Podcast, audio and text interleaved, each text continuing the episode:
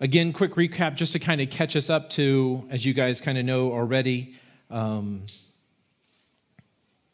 as Peter has written this, and I think I was even thinking about last night as I was looking into this, is um, going back over my notes and everything. It was just a reminder, too, is I think for us to remember that when when these men wrote these books, with these letters, we call them books, when, he, when they wrote these letters, um, their intention, like in this one, was to encourage a church that was under persecution or was going to be facing persecution as well, you know, if they hadn't already. Um, and to keep that in mind, too, as, you read these, that there's, there's a context behind it as well, too. Um, that it's, it was a letter that he had written to them um, for encouragement. I don't know if Peter ever thought that someday, 2,000 years from now, that there would be commentaries written on his, his letter that he had written, that people would be breaking down the Greek and, and, and, and trying to study every single little word. And what did he mean by the there? And there's buts, you know, and all the boys in the fifth grade class are going to laugh and all that kind of stuff. I mean, he, that wasn't the purpose behind there. But I think, again, listening and thinking about it, it was just, it was a pastor's heart and, and as, as I was thinking about it, going all the way back to the first week when we, we talked about who Peter was and going into the character of where Peter started to where he is at at this point in his life. And, and the encouragement for us is, is some of us maybe are, have a very good understanding of where Peter started. And Peter started, he was, he was sincerely looking for the Messiah, he and his brother. You know, they, they, had, they, had, they had watched Jesus, they understood who Jesus was, and, and then when he came to them that day on the beach, that they, when he said, Follow me, they were, they were ready to drop their nets. And they were ready to do that and follow him. And then for the next three years, that's what they did is they followed Christ and through the ups and the downs of the ministry. And Peter, you know, so many times we, we laugh and we joke around about his, you know, putting his, his foot in his mouth so many times, but, but Peter was a leader though. And Peter was, sometimes you don't, in life, you don't make mistakes if you never take a chance to do something. Okay, good. so in, in your life, even if you're here this evening, and again, this I haven't even hit my notes yet at this point, but it's a point that in your life, you have to take some chances sometimes when you're following the Lord. And sometimes that means that you're going to get out on a boat and, and water because you think that it's Christ that's calling you, and, and, and you walk out there, and then all of a sudden you get a little nervous, and we laugh that, oh, he lost faith. And, but, but Peter walked on the water. And the amazing thing then, too, is the next word is he cries out, Jesus, help me. Help me. And the next verse, it's Christ lifting his hand down to pick him up. Again, in your life, if you're seeking the Lord and you're, you're trying to do the things that are right, and you're, Lord, where, where do you want me to go in this situation? Or what is it that you're trying to do with my life? There, there might be times where it's not just crystal clear exactly where you go. And the Lord is not going to punish you for the fact that you're seeking Him and truly trying to follow what He wants you to do in your life. Again, Peter is an example of that. And then he, he, he goes through that time and then he, he makes the, the critical, you know, we look at it and just, I can't imagine what Peter was feeling when he denied Jesus for that third time. And then Jesus looked at him in the face. And I'm sure those are tears that very few of us probably have ever shed in our lives. And he sat there and he just was, his stomach was turned and his, his whole body and his life was just a wreck at that moment that Christ had said that I was going to do this. And not even 10 hours later, I've denied him three times like he said I would. And then he looked at me with those eyes. And then you see, just 40 days later, here's this man restored back to Christ and he's leading thousands to the Lord. Don't take every time that you do something wrong, don't take every mistake that you make in your life and make it a, a flag of that's who that I am or that I'm incapable of doing something because I did this. You know, again, God is faithful and the Lord is there.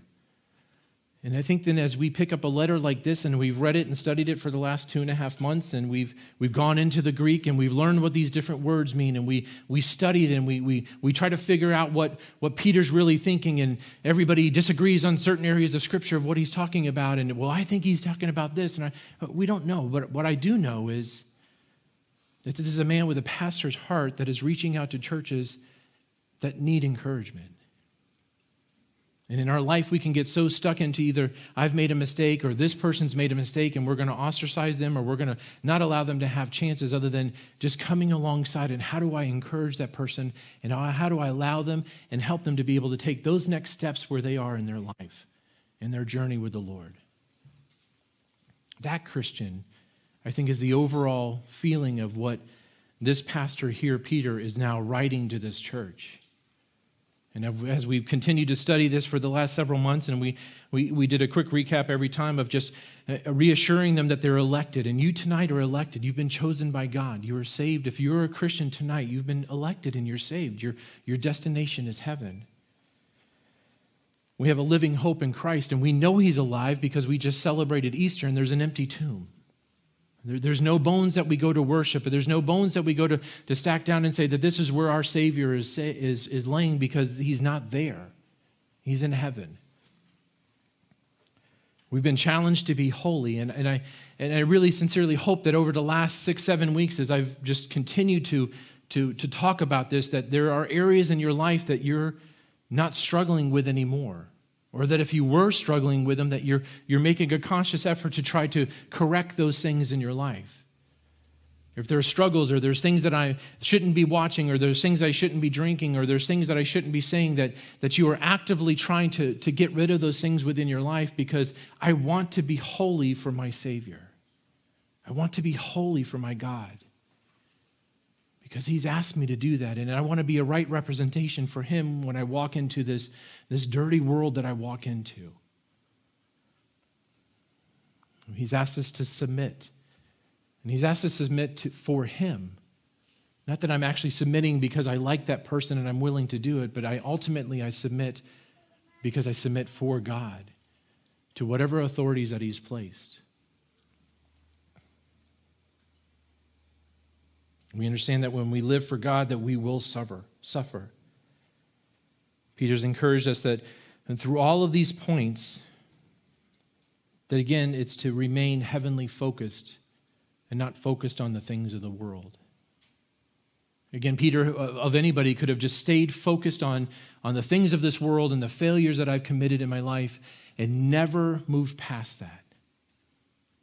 But Peter, through his restoration with the Lord and, and being forgiven, forgiven on that beach and, and having that conversation with Christ, he was able to move forward and had the heavenly focus of really what is the purpose that I have in life. And then I pray that you, even if it's this evening, we get done with service and you're like, man, there's just, there's just something that's still going on in my heart. There's just something that's stirring my heart, then, then stay. Allow us to pray with you. Again, it's not us that's going to fix anything in your life. It's I've still got the same problems that you do. I mean, I've got issues in my life as well too, and it's not a point where a man can come alongside of you or a, another woman can come alongside of you and pray with you and just fix everything. But, but who do we who are we reaching out to? Reaching out to the Lord. And as we continue to point you to the Lord and we continue to point you to Him because God has got the answers for you in your life. If we can come alongside of you just like Peter is and, and help you to see that and help you to continue to trust in the Lord, well, then that's, that's the job that we have. And then tonight we're going to move into it, and, and Peter's going to close his, his letter. And these are a pastor's final word to these churches in, in Turkey. And I think the encouragement for the local church is to, to make sure your structure within the local church is strong. He's going to continue to talk about Paul has a big thing on that as well too. Is as you go into a city, he would make sure that there was elders that were appointed, there was leadership that's there. Because again, if you're going to go into war, you have to have structure. You have to have an understanding of who's in charge and what everybody's responsibilities are. And Christian, whether you want to admit it or not, that, that we're in a war. And it's not with flesh and blood, but it's it's through the Spirit. And again, as you come into a church, it's nice to know that there is structure and there's order and there, there's an understanding of, of how things are run. And that again, it's not for man's glory, again, it's for the Lord's glory. And this is so important as they come under attack from the enemy that they don't even know that it's coming, possibly. But they, Paul, Peter understands again that it's so important for them to have that. And then that's kind of what we're going to talk about tonight. So he moves into first ver- the first verse here, and he says, to the, to the elders among you, I appeal as a fellow elder and a witness of Christ's sufferings who also share, will share in the glory to be revealed. And the first thing tonight that we have is, is, is to the elders among you, and, and probably for some of us in this, e- this evening is, well, what, what truly is an elder? An elder, well, the word in the Greek, and jokingly we go to the Greek to find out this is, but it's, it's presbyteros, and it's, it's, it's those who preside over the assemblies. So in your current church that we have here, there are elders that we have, and there's a group of them, and your, their names are on the back of the pamphlets, the, the flyers that we get, and so you can call them at any time, you know, in the middle of the night or something like that. Sure, they would appreciate that. Um, so you can call them, and, and elders has qualifications that they must have. It's not just because they're old, because we have several that are not old. I would never call any of them old, first of all, because I want to come back up here at some point. But it's a point where it doesn't have to be that it's an age thing, but it's more important, it's, a, it's an understanding that they have an age with the Lord, is kind of what the more important thing is here. We can take a look at a couple places in the Bible, and the Bible breaks it down for us. Typically, we go to 1 Timothy chapter 3, but I've chosen to go to Titus tonight um, because I don't think Titus gets enough credit, and everybody always goes to 1 Timothy, so I thought we would go to Titus tonight. So, Titus, in the first chapter, starting in verse 5, it says, The reason I left you in Crete, um, talking to Titus, Paul speaking to him, was that you might put in order what was left unfinished and appoint elders in every town as I directed you. So, again, Paul's telling, telling Titus, that, hey, look, this is what I want you to do. Every time that you go into, again, we need to set up a, an, a, a, an elders and we need to set up a leadership within those churches so that we can be able to then go to the next church and be able to continue on the gospel. The, the, desire was not to just stay there for those. Paul would only have been in one church for the rest of his life. Timothy would have only been in one church. Titus would have only been in one church. You need to set up leadership, and we need to move to the next one so that we can move to the next city to get going as far as spreading the gospel. But those elders must be, and we move over into verse 6, and it says, An elder must be blameless, faithful to his wife a man whose children believe and are not open to the charge of being wild and disobedient. And since an overseer manages God's household, he must be blameless, not overbearing, not quick tempered, not given to drunkenness, not violent, not pursuing dishonest gain. Verse 80 says, Rather, he must be hospitable, one who loves what is good, who is self controlled, upright, holy, and disciplined. And he must hold firmly to, to the trustworthy message as it has been taught, so that he can encourage others by sound doctrine and refute those who oppose it. And again, it doesn't matter that you're the age as far as who an elder is, but I would say as I have gotten older in life, I understand that there's a value in age. Okay, again, there's a value in age because there's so many times where I enjoy just being around older people. Okay, I won't say name names and, and, and numbers and stuff like that, but there's such value in that and because there's such wisdom in what they say and the experiences that they've had. And then especially when they're then able to talk about it in, in light of what christ has done in their life through those times. So as we go over each of these qualifications in verse 6 it says blameless is, is not perfect okay? They're not sinless. Blameless means unaccused. It means above reproach. It's nothing to take hold of. If somebody was to challenge them on something there'd be like nothing that they could grab or take hold of because really that they lived a life that was blameless. He's faithful to his wife, and it doesn't mean that this person is married, by the way. It just means that he's been faithful to his wife. Um, for me personally, I got married at 29. That would have been ancient back in those days. Um, but it's a point of that. But if you're not able to be able to be faithful to your wife, then you're probably not going to be able to be faithful to your God. Children believe and are not wild and disobedient. He must be able to show his ability to give counsel and to lead in a church through the display of what is happening within his, whole, his own household. If his own household is going crazy and it's just nuts all the time, then to be able to think that he's going to be able to leave that and not have any kind of understanding and control there, then to be able to walk into a church setting and then be able to do that, then, then that really wouldn't be able to work as well, too. Verse 7 is not overbearing, he's, he's not self pleasing, he's not selfish quick tempered, we know what that is. Not given to drunkenness, hopefully you know what that is. He's not violent. He's not given to blows, is what one of the versions says. Again, you can't spread the love of Jesus while you're beating everybody up. I mean, it just doesn't kind of go together. I mean, there's some people that you may want to, but you're, you really shouldn't do that if you're going to share the love of Jesus Christ.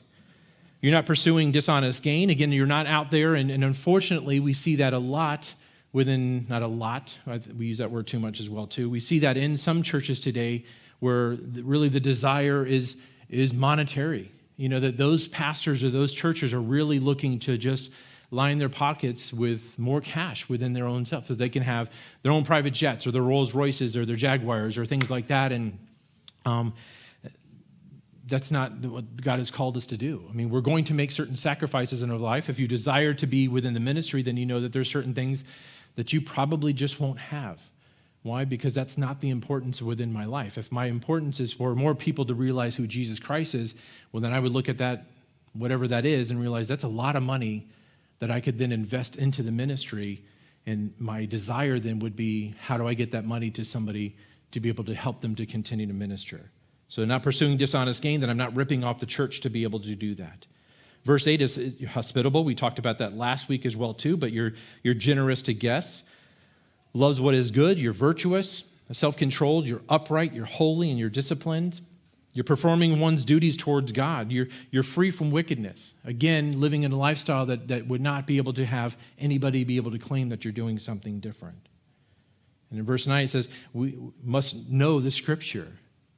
Again, this is why the, the, the elder part doesn't mean that you're just older. Okay, it means that you have a you have a, a long-standing go as far as you have an understanding as far as the what the scriptures say. quite honestly, if it would the scriptures say that if if something were to happen to the pastor, well, then the elders would be then the ones responsible to be able to bring the word of God to the congregation. So this seems reasonable requirements for someone who's seeking a leadership role. I think we would all agree with that. But the interesting thing to me is Shouldn't we all have that same requirements within our own life? Again, it goes back to what we were talking about trying to be holy within our life. These should all be represented within all of our lives. I mean, there's not a thing on here that I look at and go, well, no, if I'm a Christian, yeah, I'm allowed to be quick tempered. It's not one of the fruit of the Spirit, right? I mean, I can't have that and be part of the, to be a Christian. I, I mean, you can be a Christian, but you're, you're having errors in your life. I have to be self controlled. I have to be upright. I have to be holy. I have to be disciplined. Those are all things that we need to continue to work in our life to be able to do. So we all should have these qualifications even within our own life. So going back to 1 Peter, verse 1, it says, To the elders among you, I appeal as a fellow elder and a witness of Christ's sufferings, who also will share in the glory to be revealed. And I think it's interesting again, too, that the elders among you, is that Peter appeals to them. And first of all, that he appeals to them. It's, it's, it's to ask earnestly. It's, it, the King James actually has a pretty good word. It says exhort. And Peter's asking them to listen to his request. He's asking them to listen to his request. As trouble is coming, he says, I, I need your church to be prepared because there, there is trouble that's coming. And then Paul, Peter, in just humbleness here, he says, I, am a fellow elder. Well, this is humbleness on Peter's part. Eh, Peter might be a fellow elder, but he is one of the 12. Like there's only 12, and, and he's one of them. So just the fact that Peter is writing them a letter would have just been like news within all of the area that we got a letter from Peter, one of the 12. So, I mean, the humbleness that Peter has is he's, he's sitting there saying, Look, I, I'm with you. I'm just a fellow elder. I mean, that would have been like back in the day, like Pastor Chuck would have written a letter to Pastor Carl here and said, Hey, just a fellow pastor writing you a letter. I mean, Pastor Carl would have been like, I got a letter from Pastor Chuck today. Can you believe that? And this is the things that he's asking me to do. I mean, again, Chuck would have been like, Look, I'm just another guy. You know, the, the ground's level at the cross and we're all the same. But all of us would have been like, You got a letter from Pastor Chuck. That's pretty incredible. Well, this is Peter. And for this church to receive this and know that he had such high standards and high regard within the church, they would have taken this and they would have been like, This is incredible news that we got an actual letter from him the humbleness of Peter as he continues to write them. He says, I was a witness of Christ's sufferings. Peter was there. We talked about that. We learned about that in the book of Luke when Pastor Carl was going over it. Peter says in Acts 10, 10, verse 39, he says, We are witnesses of everything he did in the country of the Jews and in Jerusalem. And they killed him by hanging him on a cross. Peter says, I was there. I was a witness. I saw everything that happened. And we'll share in the glory to be revealed just like us. Someday we're going to share in that, that glory. Someday, when, again, as we talked about previously, as, as he pulls back the veil and, and Jesus comes back onto the scene, we're going to share within that glory, just like Peter will. There's not going to be a specialness between the two. We're, we're all sinners. It's not going to be like when we get to heaven, it's going to be like Pastor Chuck up there and Pastor, Pastor Billy Graham up there. And then like we're going to be way down here, like trying to get, you know, just kind of like a little view or something like that. We're all in heaven. Nobody is any greater than anybody else outside of the Son of God and Jesus. Verse 2, he moves on. It says, Be shepherds of God's flock that is under your care, watching over them, not because you must, but because you are willing, as God wants you to be not pursuing dishonest gain, but eager to serve, and not lording it over those entrusted to you, but being examples to the flock. So Peter calls these elders now to serve. He calls them to be shepherds, and the congregational leaders are described as shepherding their flock. It's offering spiritual oversight, but they, but they do so as under shepherds to Jesus, the chief shepherd. A long time ago, there was I was in a Bible study and guy was talking about, you know, that there's the shepherds, it's the pastors, it's the elders, and that those who serve with those people would be like sheepdogs. You know, like when you're out on the thing, you see those little dogs running around, you know, well, that would be us. And so we're those little dogs that are running around trying to get the sheep kind of together because the, the shepherd's here, he's in one spot, and he needs those little sheepdogs to kind of go run, go run around and gather everybody up. So we're sheepdogs. You know the illustration that we're sheep, and sheep are just not really that smart but it's an excellent understanding as far as who we are in that. And we need that shepherd to be able to supply all of our needs. We need that shepherd to be able to watch over us and protect us. And sheep just don't, they just don't know any smarter. You know, there's a bear there. Okay, well, it's a new friend. You know, he's got a different color skin or something like that. Let's go make a friend. And they get eaten, you know. The same thing with us. We just, we're not that smart, and we need that shepherd to be able to come along and to protect us and supply our needs. You know, Psalm 23, read that tonight. Peter asked them to watch over them and watch over their church. It's not in a have to, but it's, it's a get to. We don't have to. They don't have to do this. They, they get to do this.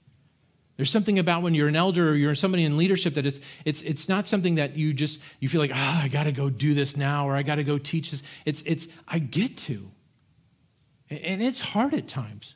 I'll speak for those pastors and elders that are not up here. It's hard because, uh, unfortunately, you, as much as you love the sheep and as much as you care for the sheep, unfortunately, you find out all the stuff of the sheep.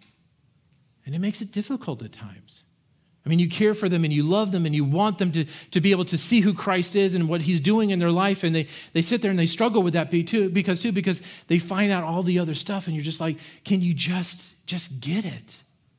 The Lord loves you. The Lord has a plan for your life.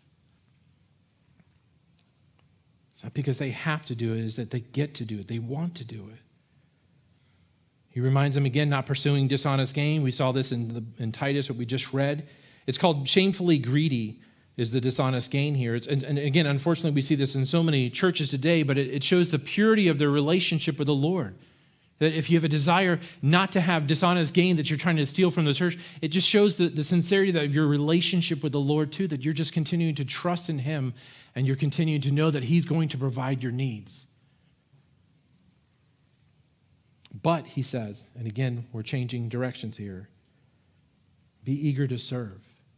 They're, they're, they're, eager to serve. There's a willingness that's there. It's, it's a desire that, that, again, that you want to do it.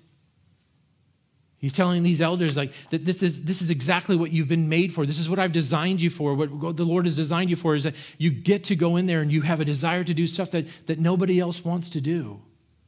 You're, you're willing to roll your sleeves up and you're willing to get dirty into different things in life way because, because you just care for people and ultimately I just I care for the Lord and I care for God and I just want people to understand and I want people to see that.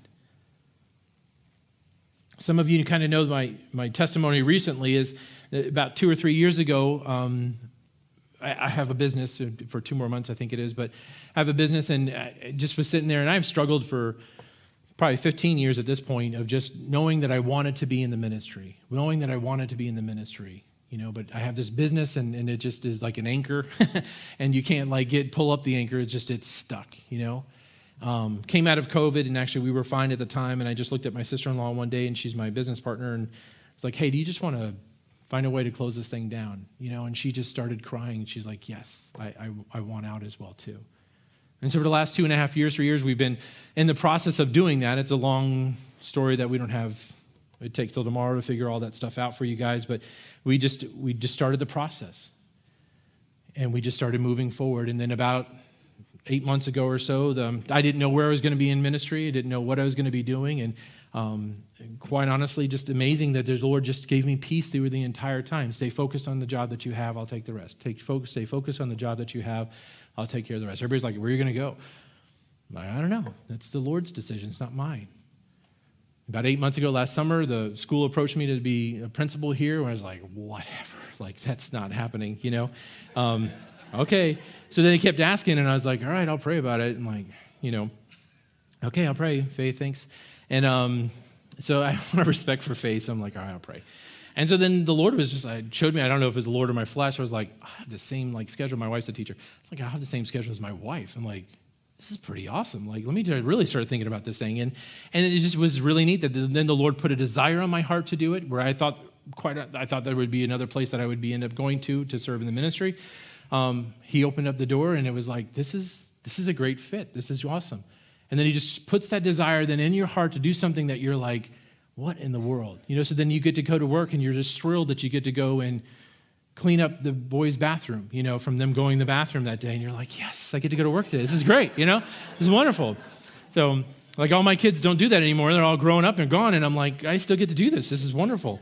And um, so it's, it's really neat, you know? And then you just, there's other things obviously on top of that, but it's, but again, the Lord puts a desire in your heart that you get to serve Him and you get to do stuff.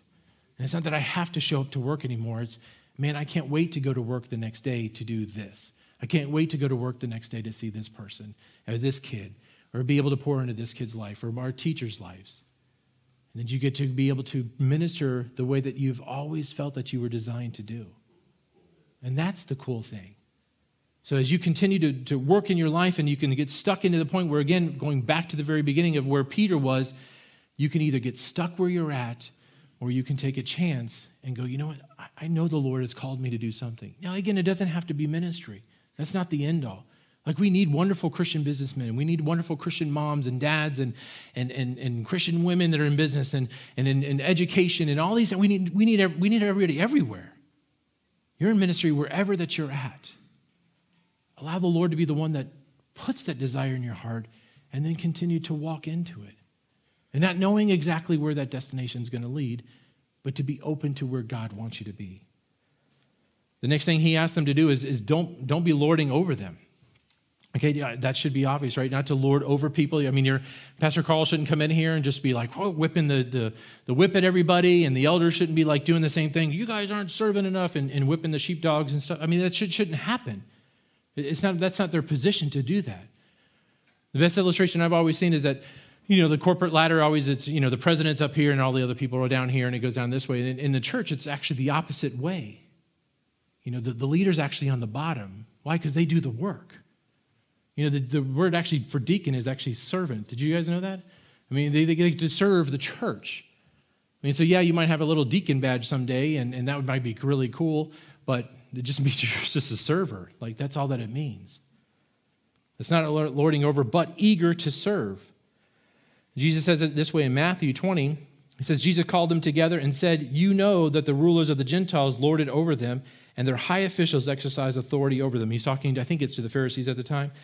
He says, Not so with you. Instead, whoever wants to become great among you must be your servant, and whoever wants to be the first must be your slave, just as the Son of Man did not come to be served, but to serve, and to give his life as a ransom for many. I mean, that, that's the call as a Christian, is that we, we get to serve. It doesn't matter if you have a title, whether you're an elder one day, or you're a pastor one day, or you're a team leader one day. The fact is that we all get to serve joyfully. We get to. Why? Because ultimately we're giving it back to the Lord, and we're just giving the opportunity to give incense back to Him. And so, again, then He asks them to be examples. it's, it's a model, it's to be imitated. Again, their, their, their requirement but really it's for all of us, is to be an example in your life. I mean, do people look at your life and they see that and they go, man, that's, that's what a Christian is like. I, I, I want to be like you. That's awesome the way that you just you just help other people and you you serve other people and you do it with a good attitude and there's no grumbling like we talked about last week, you know, when you're hospitable and and you, you love your wife and you love your kids and and man, well, sign me up. Like who who does that kind of stuff? That should be all of us. Shouldn't just be an elder. I mean, they, they have to have that. That would make obvious sense, right? But again, shouldn't that be all of us? Shouldn't we live as such examples that other people are automatically just drawn to Christ because what the Holy Spirit's doing through your life and that He continues to touch their lives? What's the reward for this? Verse 4 it says, And when the chief shepherd, talking about Jesus, appears, you will receive the crown of glory that will never fade away. And who is the chief shepherd? By the way, it's the only time that's used in the New Testament is, well, it's, it's Jesus. John 10 11, Jesus said, I am the good shepherd, and the good shepherd lays down his life for the sheep. He, he's our good shepherd. He, he is the shepherd. And, and we're just, again, the sheepdogs that come along and be able to, to round up the sheep that, that are out there and we be able, able to work alongside of him and, and to be able to perform the duties that he's called us to do. So he says, he moves on, he says, who, who appears, and when Christ is, is visibly, when he returns, Colossians 3 4, it says, when Christ, who is your, who is your or our life, life appears, then you also will appear with him in glory when he comes back. You will receive, which means to obtain as a, a type of compensation, the crown of glory that will never fade. Again, when, when the horns blow and, and Christ comes back, and, and, and all of a sudden we get to see that, and, and the glory of him is there, we get to partake in that. Paul mentions in 1 Corinthians 9:25 says everyone who competes in the games goes into strict training um, kind of like Past did before he left to go to his run his marathon. And, and they do it in, in, to get a crown that will not last, but we do it to get a crown that will last forever. The, the crown that we're going to receive, again, remember we talked about it in, in, chapter one, is stuff that will not fade away, it will not, it will not melt away. That this crown that we receive will be everlasting. And it's not an actual crown at times because it's just the fact that we get to receive salvation from Him and we get to walk into the presence of what heaven is. 2 Timothy 4 8 says, And now there is in store for me the crown of righteousness, of righteousness, nothing that we deserved, which the Lord, the righteous judge, will award to me on that day. And not only to me, but also all who have longed for his appearing. And so, again, as we sit there, and, again, it's not just the elders that I was talking about before, it's, it's all of us as we sit there and we wait for that veil to open up, and Christ comes out and he's on the scene, and it's finally we are there, our living hope. And finally, we get to leave this, this world and, and the problems that we're having and the sin that we see around us and, and this hope that we've been waiting for, for, for Christ to come back and to be able to spend eternity in heaven actually happens. And it's that righteousness that we do not deserve, not a single one of us. But it's through Christ's blood that we are righteous. Peter moves on into verse 5, and now he talks to the, the church. He says, In the same way, so with the same heart, with the same attitude as, as the elders, he moves into, You who are younger, submit yourselves to our elders, your elders. All of you, clothe yourselves with humility toward one another, because God opposes the proud, but shows favor to the humble. So, you who are younger, and so this is kind of a contrast between what the elders we were talking about before, so now you who are younger, and so, and we'll see that he's kind of talking talking to younger men at the time, but you'll see in a little bit too that he's also talking to the church in general. But, but more importantly, it's just the, the contrast between the two. He says, For you guys to clothe yourselves in humility. And a neat description of the, of the word clothe, um, it, it, describes a, a, piece of clothing that you would tie around your, yourself. And so at that time, slaves would do that too. They would, they would tie like a, a, something around their waist or around their body to, and tighten a knot to be able to signify that they were slaves and they were not free men at the time. And so that everybody would know that, hey, look, this is somebody who's a slave, this is somebody who's working. And so what he's saying is he's to tie on this humility. Make it, just make it noticeable that you're doing that. It came to me before too, is John, I think it's John 13, you know, Jesus, when he's, he's washing the, the disciples' feet, the same thing, he tied on an apron around him before he went to go to do the servant's work. Again, it's, it's an action that you have to purpose to do. Humility is not something that just comes naturally. It's not that you're, because typically if you're humility, you're letting everybody know, then you're just prideful, and then it just starts a vicious all over again. But tie that on. And Peter's using this illustration so that, so that the humility is that everybody would see what you're doing, that it's noticeable. I have a personal problem with arrogance in my life. Um, and I know that there's a difference between confidence and, and arrogance, but a lot of time there's just a fine line between that. And so I'd say, Christian, just, just kind of watch that too. I like confidence, and I like, again, like we talked about at the beginning, Peter, very confident person, going to go ahead and go do stuff like that and, and get out there. But kind of watch to make sure that the arrogance in your life doesn't come along the wrong way of, that you think is confidence. Well, why do we do this? Old Testament quote again from Peter, like the guy had his own little um, parchment papers over there or something, but it's Proverbs 3 3 and 4. Says, God opposes the proud, but shows favor to the humble. Again, just a fisherman that was looked down upon. And Peter just continues to quote Old Testament scriptures. It's pretty incredible um, from this man. In verse 6, he says, Humble yourselves, therefore, under God's mighty hand, that he may lift you up in due time. Cast all your anxiety on him because he cares for you. Probably have that in scripture in your house. Be alert and sober minded. Your enemy, the devil, prowls around like a roaring lion looking for someone to devour. Resist him, standing firm in the faith, because you know that the family of believers throughout the world is undergoing the same kind of sufferings. Responsibility is, is to humble yourselves. Again, it's the ultimate submission to God. Humble yourselves.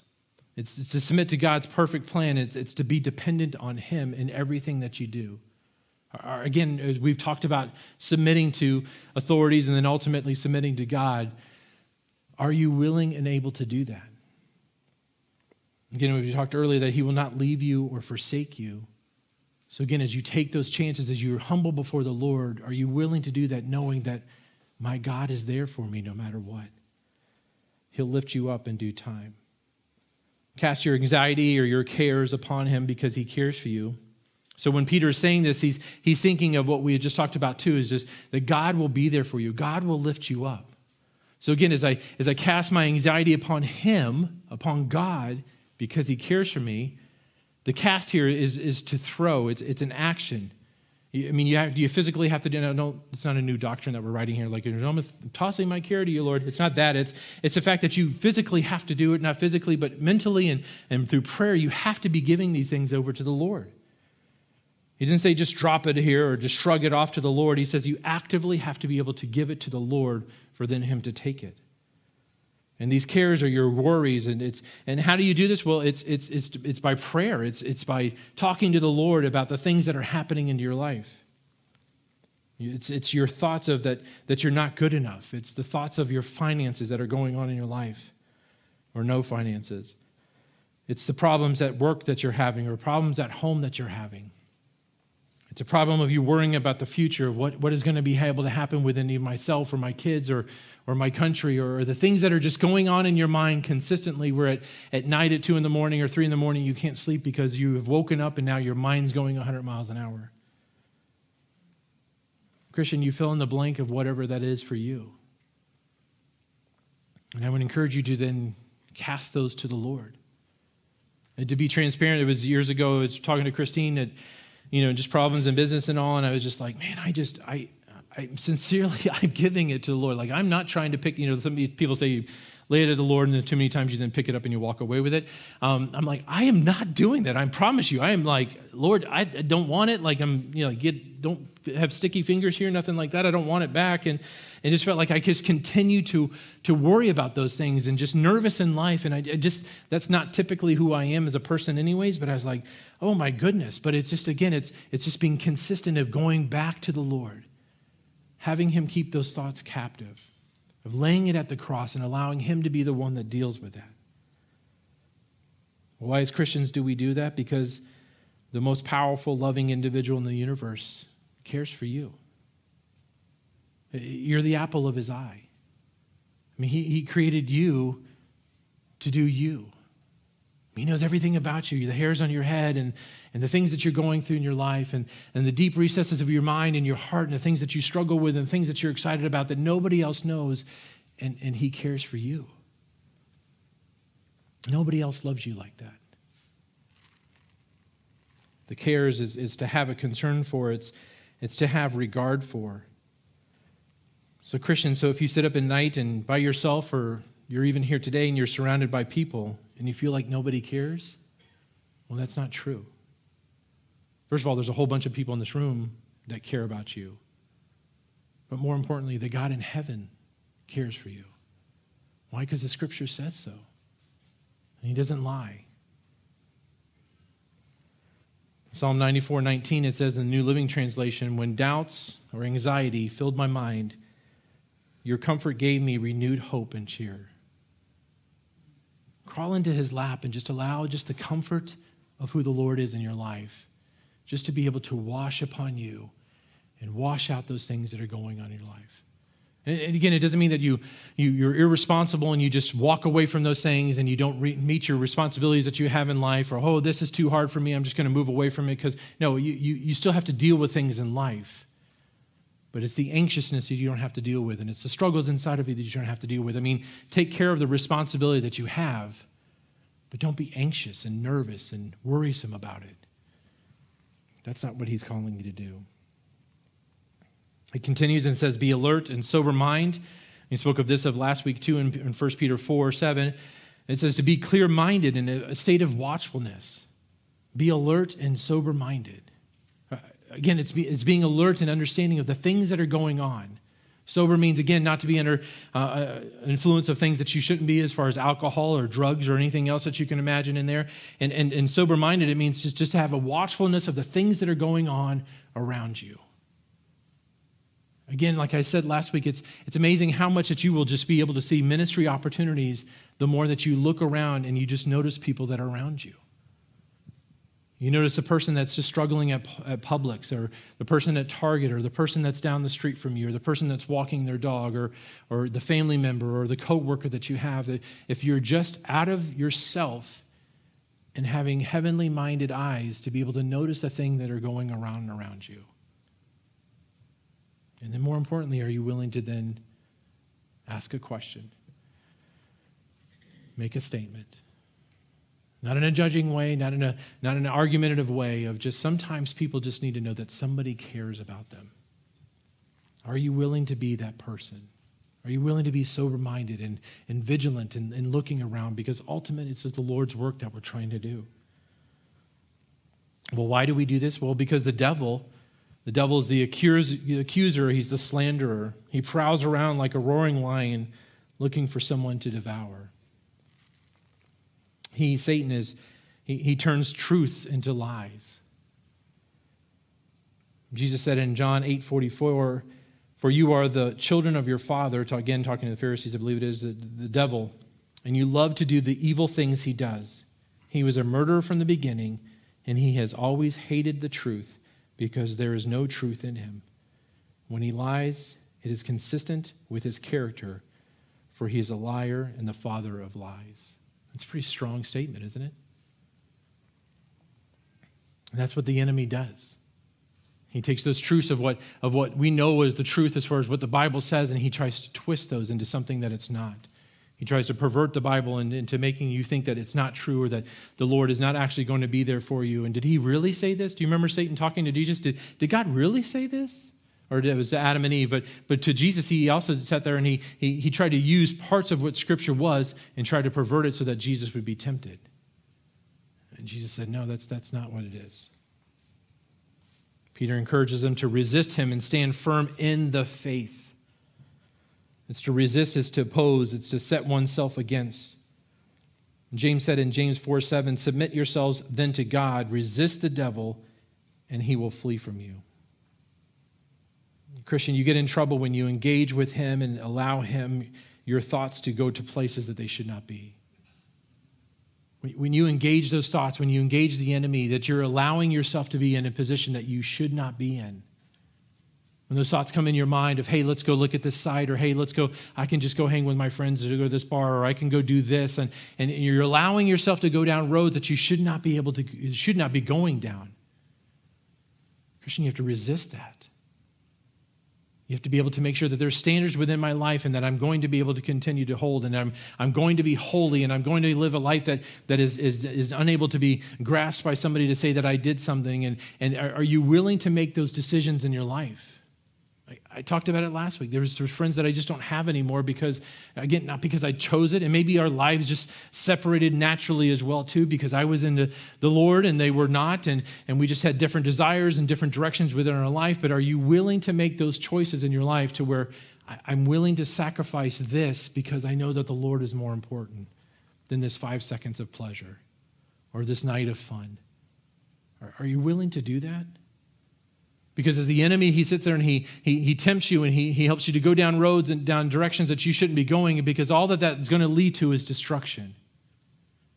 If you're a man and you entertain, you know, another woman flirting with you and all of a sudden now you have an affair, well, now I've, I've, I've, I've ruined my marriage. The same thing for a woman. A, a guy comes up to you and says something to you and all of a sudden now you're down a road. Or maybe you've struggled with alcohol in the past and you're like, well, I can just go out with the people at the, at the office just one, it's just one time.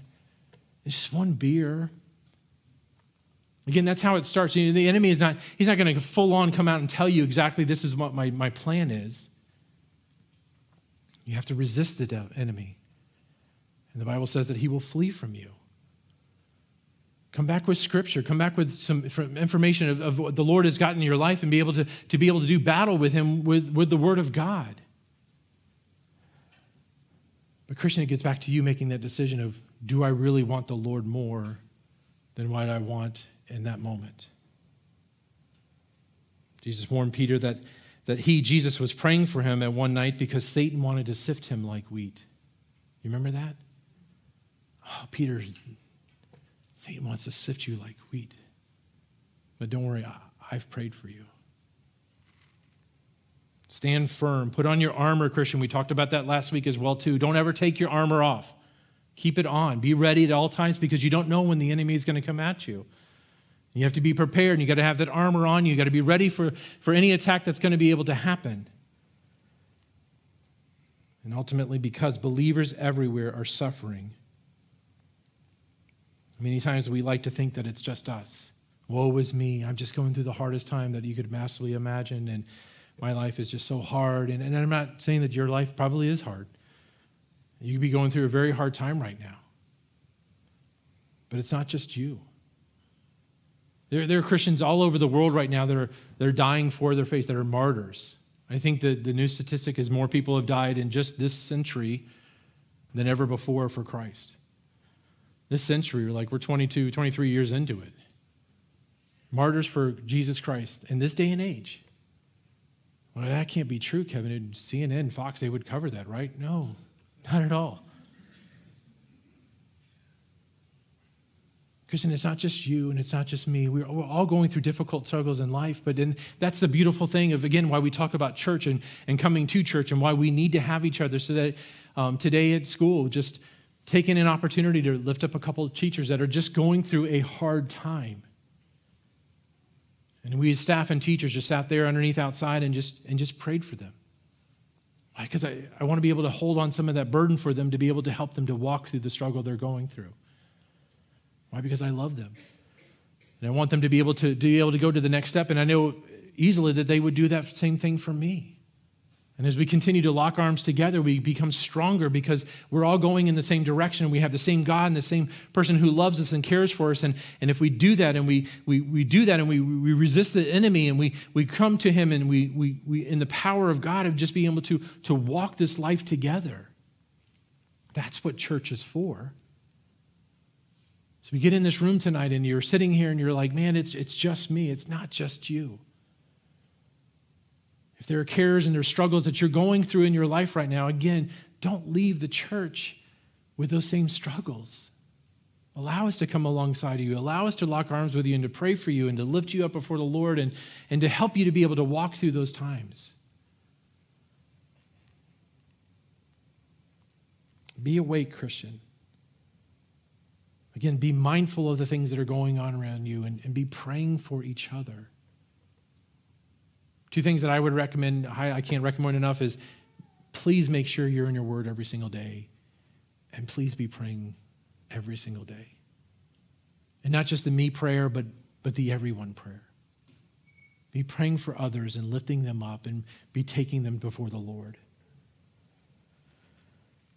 Verse 10, he moves on. He says, In the, in the God of all grace, who called you to his eternal glory in Christ, after you have suffered a little while, will himself restore you and make you strong, firm, and steadfast. To him be the power forever and ever. Amen. And the God of grace, it's, it's getting what we don't deserve, who called you. Again, remember, we're elected. We were elected by him. And again, it's nothing that we did. To his eternal glory in Christ, our, our living hope. After you have suffered a little while, Peter has all but promised that all of us will suffer in life, will himself restore, mend, you and make you strong. He'll confirm you firm. He'll strengthen you. And steadfast, He'll establish you. That's the promise that God has given us. Again, as you continue to walk your life and, and you continue to move forward in it, that it's, it's in the God of grace who called you to his eternal glory in Christ after you have suffered a little while. I'm telling you, it's coming. Christian, tonight, it's coming. If you're like, man, I've never suffered before, it, you're overdue. It's going to happen, okay? He'll restore, he will himself restore you and make you strong, firm, and steadfast. The Lord is just going to strengthen you and to make you ready through those trials.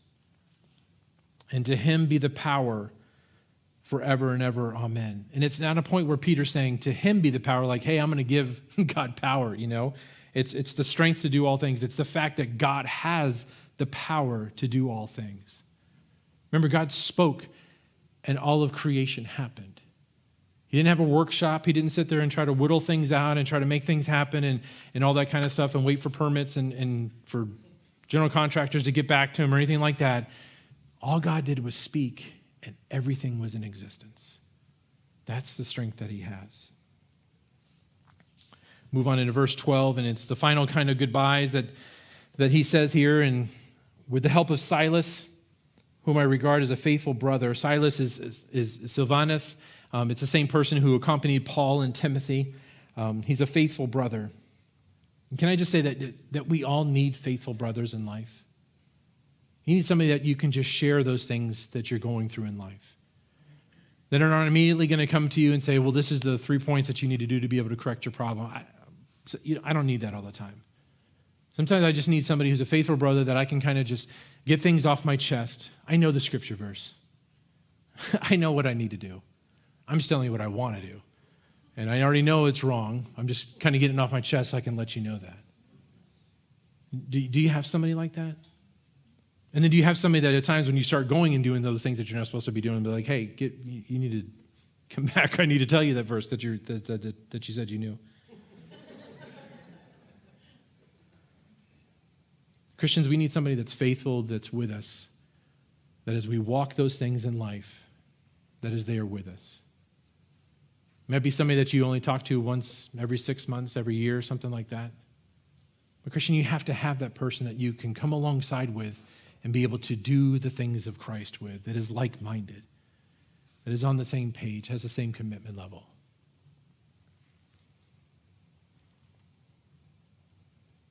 whom I regard as a faithful brother, I've, I've written to you briefly, encouraging you and testifying that this is the true grace of God. Stand fast in it. She who is in Babylon, Babylon is actually probably like a synonym for Rome at the time. He used this as a, a kind of like a, a code for Rome because, um, again, as we talked about earlier, just the persecution that was coming from the ruler that they had at the time. So he didn't want anybody to know exactly where he was at when he wrote this chosen together with you, sends you her greetings. And so does my son Mark. Greet one another with a kiss of love. Again, no kissing tonight. That was just a greeting at the time, okay? If you come up trying to kiss me at the end of the night, other than my wife, we're going to have issues. A handshake will do, or a fist bump, either one. Greet one another with a kiss of love, and peace to all of you who are in Christ. So, again, Christian, I, I hope that you've been encouraged and I hope that you've been challenged in your walk over the last couple months. My biggest desire is that the, as a church that we would be empowered to do the gospel. As a church that we would be empowered to not just have the ideas of the things that we want to have, but again to have spiritual understanding and have heavenly purpose within the things that we do within our life. It's so easy these days to be able to, to get caught up in the news or get caught up on you know, the inflation or get caught up on all these other things that can kind of cloud in on your understanding of what you're to do. But to truly have an understanding of having a heavenly purpose, because again, people are going to go to hell, and hell is a real place. And then it's our job that we get to. Again, it's not that we have to, it's the attitude that we get to come alongside. We get to go and make disciples of all nations. We get to baptize them. We get to come alongside it. We just, I just saw on Instagram, um, I wish he was here tonight, he doesn't come on Wednesdays, but had an old customer of mine and had him, told him about the church. He came, got baptized this weekend. I saw, I was like, what? And I missed it. And I was like, oh my goodness, I couldn't believe it. But we get to experience those moments in life where you are coming alongside somebody and helping them. And Christian, that's what it's about. And that's, that's the heart of Peter of, of looking at it and say, yes, I could stop here and, and I could have been nobody. I could have been just the butt of every joke in the Christian church. But what, what did Peter do? Peter continued to walk with the Lord and strongly with the Lord. I mean, a man that is, is, is incredible and doesn't get enough credit, as much credit as he gets. The things that Peter did for the Lord are just incredible, but it's taking a chance. Christian, tomorrow, tonight, are you willing to take that chance? Are you willing to find out what is it the Lord wants to do in my life? And are you willing to go and to do it because you have a heavenly perspective on the things that are going on? Amen. Father God, I thank you again incredibly for just the opportunity to to be able to teach your word and to be able to study your word and to be used by you in any way, Father. I pray for this church and um, this Wednesday night crew that, Lord, that they would not leave here tonight the same as that they walked in. Not because of any words that, as Kevin has said this evening, or but God, because you've touched their heart and you've you've challenged them on things. Maybe there's somebody here tonight that is just going through a hard time and needs prayer.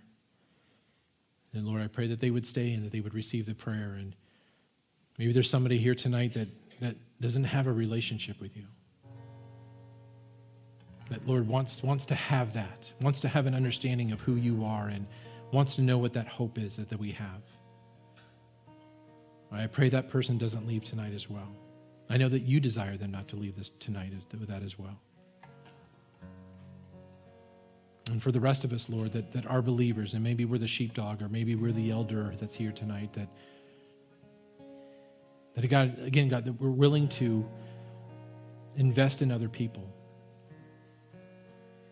And again, it's, it's not for us, and it's not that we would get the glory, but ultimately, Lord, that you would get the glory.